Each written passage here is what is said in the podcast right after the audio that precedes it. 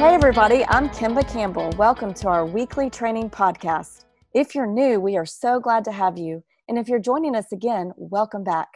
Once again, we're recording this podcast during a time of uncertainty with the COVID 19 pandemic. We are so grateful for churches and ministry leaders who have stayed the course and demonstrated faithfulness to serving and equipping church in this difficult season.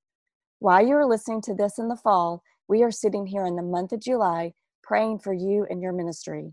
We know that God is already ahead of us, working all things for good.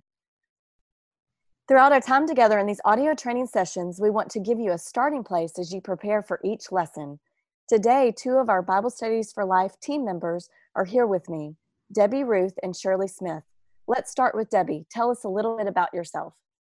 Hi, everyone. Um, I have been working with the Bible Studies for Life team for a few years now. I've Lifeway about 15 years, and my uh, role is to edit some of our children's materials. I edit uh, grades three and four, and I gr- edit also edit grades one through three and four through six, which is called we we term that as broadly graded, which is kind of everything in one book. Um, I also give leadership to both of our worship products, and I love what I get to do. Thank you, Debbie, for joining us today. Shirley, give us a brief introduction about yourself. Well, I'm actually a Lifeway retiree. I put in 34 wonderful years and now I'm doing some contract work on the Bible Studies for Life team. I help with um, a lot of the leader guides as they're finally put out to print.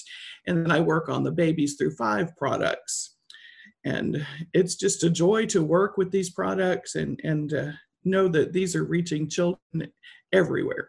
Well thank you thank you shirley and debbie for joining us.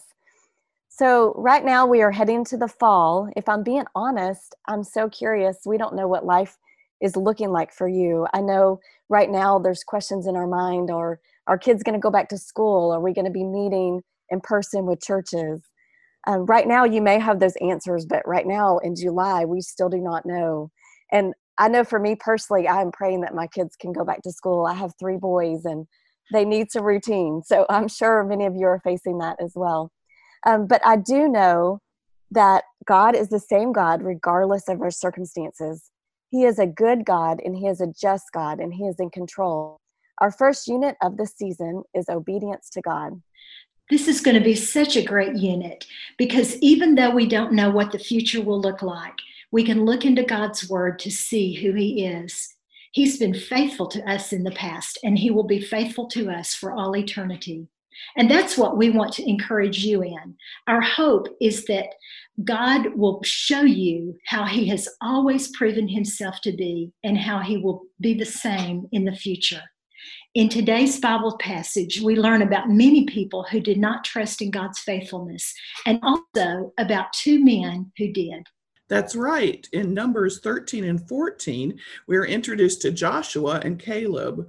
While the people of Israel stood on the border of the promised land, they sent 10 spies to check things out. Well, eight of those spies were scared. They didn't trust God that He was bigger than the hardships they saw before them. They didn't trust that God would provide what He had already promised. But Joshua and Caleb tried to remind the people of what God had already done, who He is. He is the God who parted the sea and saved them from slavery. He had kept every promise past, and he would surely keep every promise for the future. But unfortunately, the people of Israel didn't listen to Joshua and Caleb. They set their minds and hearts in fear and they disobeyed God because they didn't trust Him. Exactly. And that disobedience had consequences.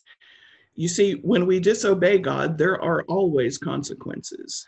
Leaders, as you lead kids and preschoolers this week, remind them that disobeying God does lead to consequences. And because we are sinners, our hearts are prone to disobedience. But there is hope we can remind kids that God loves people even when they make wrong choices.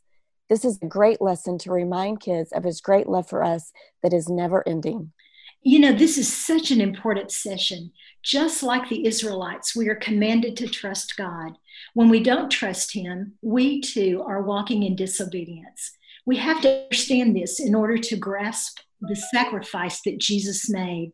We are sinful and our sin deserves consequences. I'm so grateful that in the midst of so much unknown, we can remind kids that we serve a consistent, unchanging God. I am so excited about this lesson too. It's an incredible opportunity to share the gospel and a sweet chance to remind kids that they can trust in Jesus right now and forever. Thank you so much, Debbie and Shirley. Throughout this entire unit, we will be learning about obedience to God. I am really looking forward to continuing to discuss how Jesus helps us follow God closely and how that affects every aspect of our lives. Leaders, I invite you to look at the level of biblical learning for your age group and focus on how you can teach kids about the concept through this Bible story.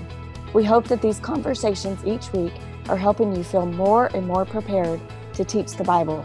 I hope that everyone has a wonderful week.